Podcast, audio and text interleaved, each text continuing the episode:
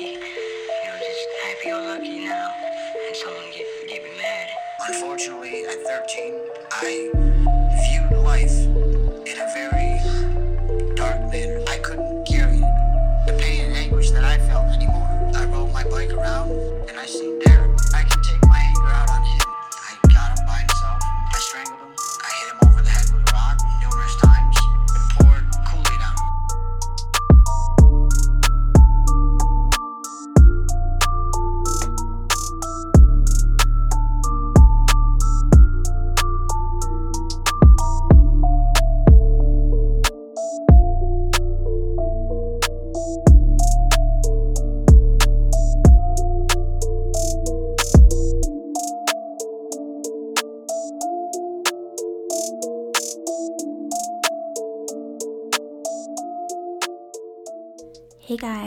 welcome back to Pocket Full of Crime. I'm so glad you found me and decided to listen. This is your host, Rachel. I have a case for you today that was requested by a listener. This was a hard one to look into, so here's your disclaimer this case does involve children, so if that is too difficult for you to listen to, then here's your warning. Now that is said, don't forget to go follow me on Instagram and Facebook at Pocketful of Crime. Leave me a review, those always make my day when someone recommends my content and enjoys listening to me. They also help my channel to grow. I think in the near future, I will be doing a giveaway for those of you who take a screenshot or a selfie listening to my episode and post to social media tagging me or hashtag Pocketful of Crime. So stay tuned for that and all the details and rules that apply. This will be worldwide, not just in the States. So, attention, Canada, Australia, Ireland. Ireland has stepped up their fan club, coming in at 2% of my listeners. So, the States is now only 90% of my audience. So, what are we talking about this week?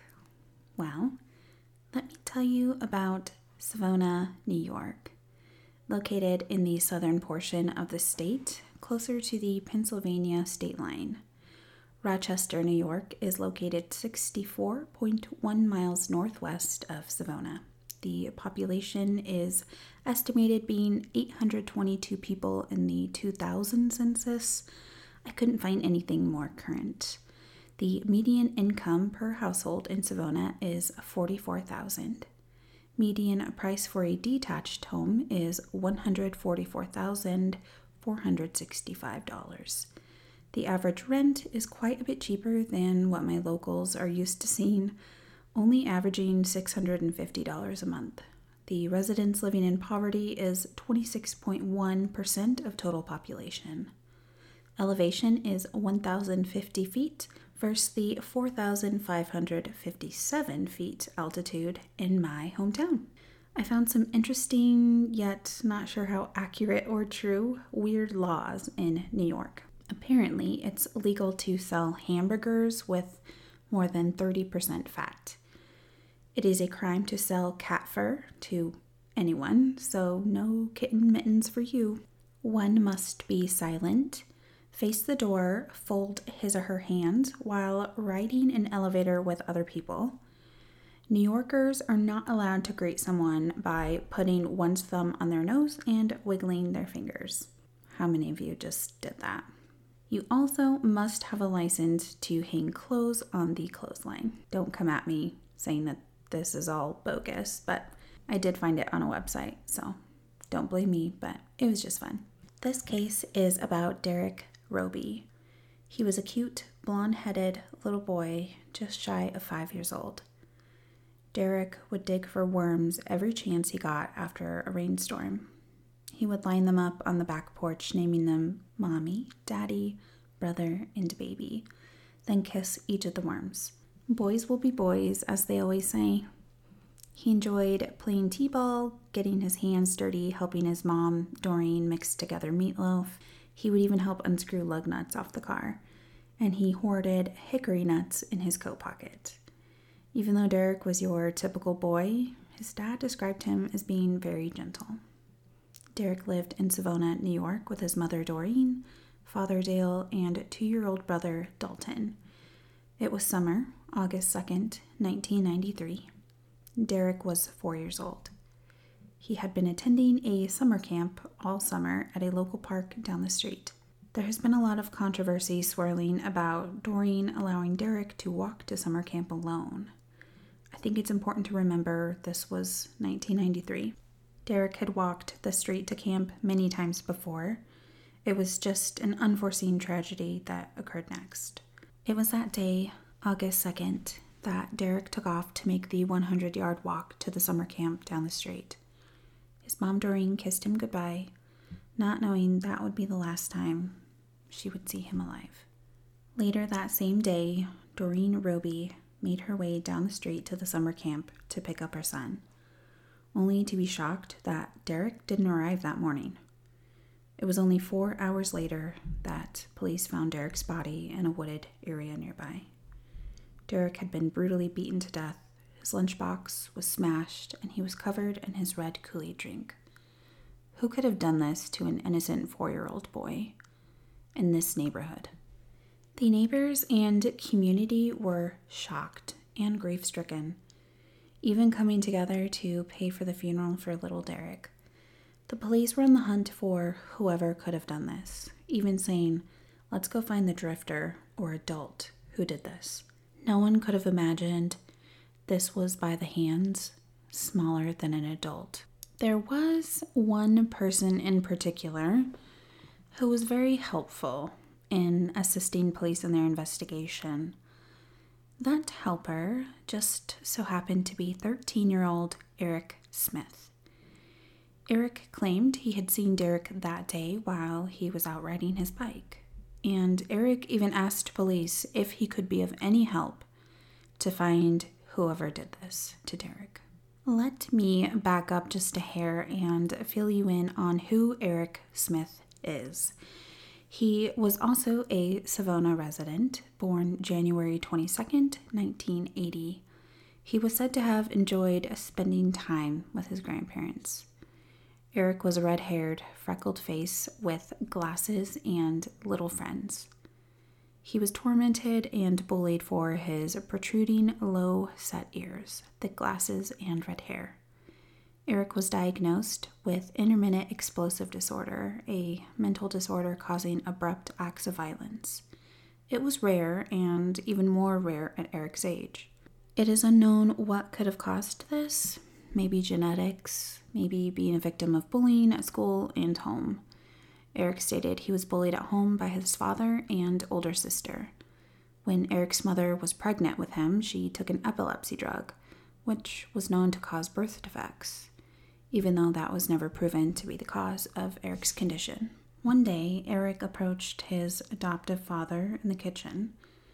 His face was red, his hands tightly balled up into fists, and he was shaking asking his father for help. He felt like he wanted to hurt somebody.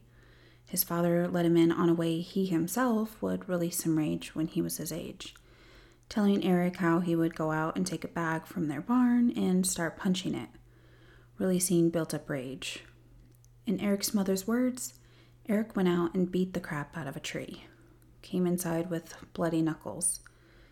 This is how much rage this boy had bottled up inside. Eric had been attending the same summer camp as Derek Robie. On August 2nd, 1993, Eric was riding his bike home from camp, having been kicked out already for bad behavior. That is when he spotted Derek Robie walking to camp.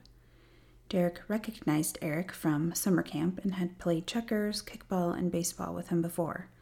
So Eric lured him into a wooded area, telling Derek he knew a shortcut to the park. This is when Eric took his rage out on four year old Derek Robie. He strangled him, using a stick to push down on his throat. He beat him with rocks, even dropping large rocks on his head. He undressed Eric and sodomized him with a tree limb. I'll save you the Google search. He assaulted Derek anally with the tree limb. So, how did they figure out this murder was at the hands of this 13 year old boy? Well, seemingly helpful Eric began to raise some red flags with the police. His story would change. First, he didn't see Derek that day, then, he did in fact see him that day. The police even took Eric to the exact spot he supposedly seen Derek walking to reenact the scene. From where Eric claimed to have been would have been impossible to see Derek from. Eric also raised some alarms within his close family and friends. He started asking questions like if the police had any suspects, how DNA is used, and what would happen if it turned out a child commit this murder. A family friend, Marlene, also wondered if a child had committed this crime. She believed that whoever did this didn't like bananas. There was a smashed banana at the murder scene, which raised some questions to her. Marlene decided to create a little experiment with the neighborhood children. She went to the store, bought all the ingredients for ice cream sundaes ice cream, chocolate syrup, nuts, and most importantly, bananas. Eric was the only child from the neighborhood that didn't like bananas. Eric only ate nuts with his ice cream. Call it a strange coincidence or just a hunch, but it was only a few days later that Eric confessed to his mom that he had been the one to murder Derek. Eric claimed he was angry that particular day after being sent home from summer camp. Derek just happened to be at the wrong place at the wrong time. Eric led him to believe he knew a shortcut, luring him away from sight. He murdered and beat Derek, afterwards, pouring his Kool Aid drink on his wounds. And to ensure he was dead, he then assaulted Derek with the tree limb. I also read this wasn't the first time Eric had acted out in such violent behavior. Eric had once killed a neighbor's cat by suffocating it. This led to many medical tests to try and find the source of his anger. Derek's autopsy determined the cause of death was by blunt force trauma to the head, with asphyxia as a contributing factor. August 16, 1994, Eric Smith was convicted of second degree murder and sentenced to the maximum sentence for juvenile at the time, which was nine years to life before you get your panties in a bunch, like I did when I read that. Only nine years? I know. Well, he is still incarcerated. Eric even wrote an apology letter to the Robie family and read it on public television. Eric has been denied parole 10 times, and the most recent being this January of 2020. In 2012, his failed parole hearing the parole board cited a concern for public safety in its decision. Eric was held in juvenile for three years, then transferred to a prison for young adults. And in 2001, he was transferred to a maximum security prison in New York. The family of Derek and the locals still fight to this day to have Eric's parole denied. Even though Eric spent almost 25 years in prison, he still murdered a four year old boy. Derek Robie's family is paying a life sentence as well. They have to live the rest of their life without Derek, not seeing him grow up. A life for a life, in a sense. After such a violent, heinous crime, how do you not worry about public safety going forward if he were to ever be granted parole? This wraps it up for 13 going on trial. Yes, I totally referenced to the movie 13 going on 30. I was hoping you caught my humor. What were you doing when you were 13 years old? Go comment on my Instagram or Facebook page and tell me. Be sure to stay tuned. I have a giveaway in the making. If you liked this episode and you like my podcast, or even if you hate it, give me a share. I work really hard on my content for you. Every like, share, and review helps immensely. Thank you for listening. I appreciate each and every single one of you, my weird friends. I hope you have an amazing rest of your week. Until next time, stay weird, my friends.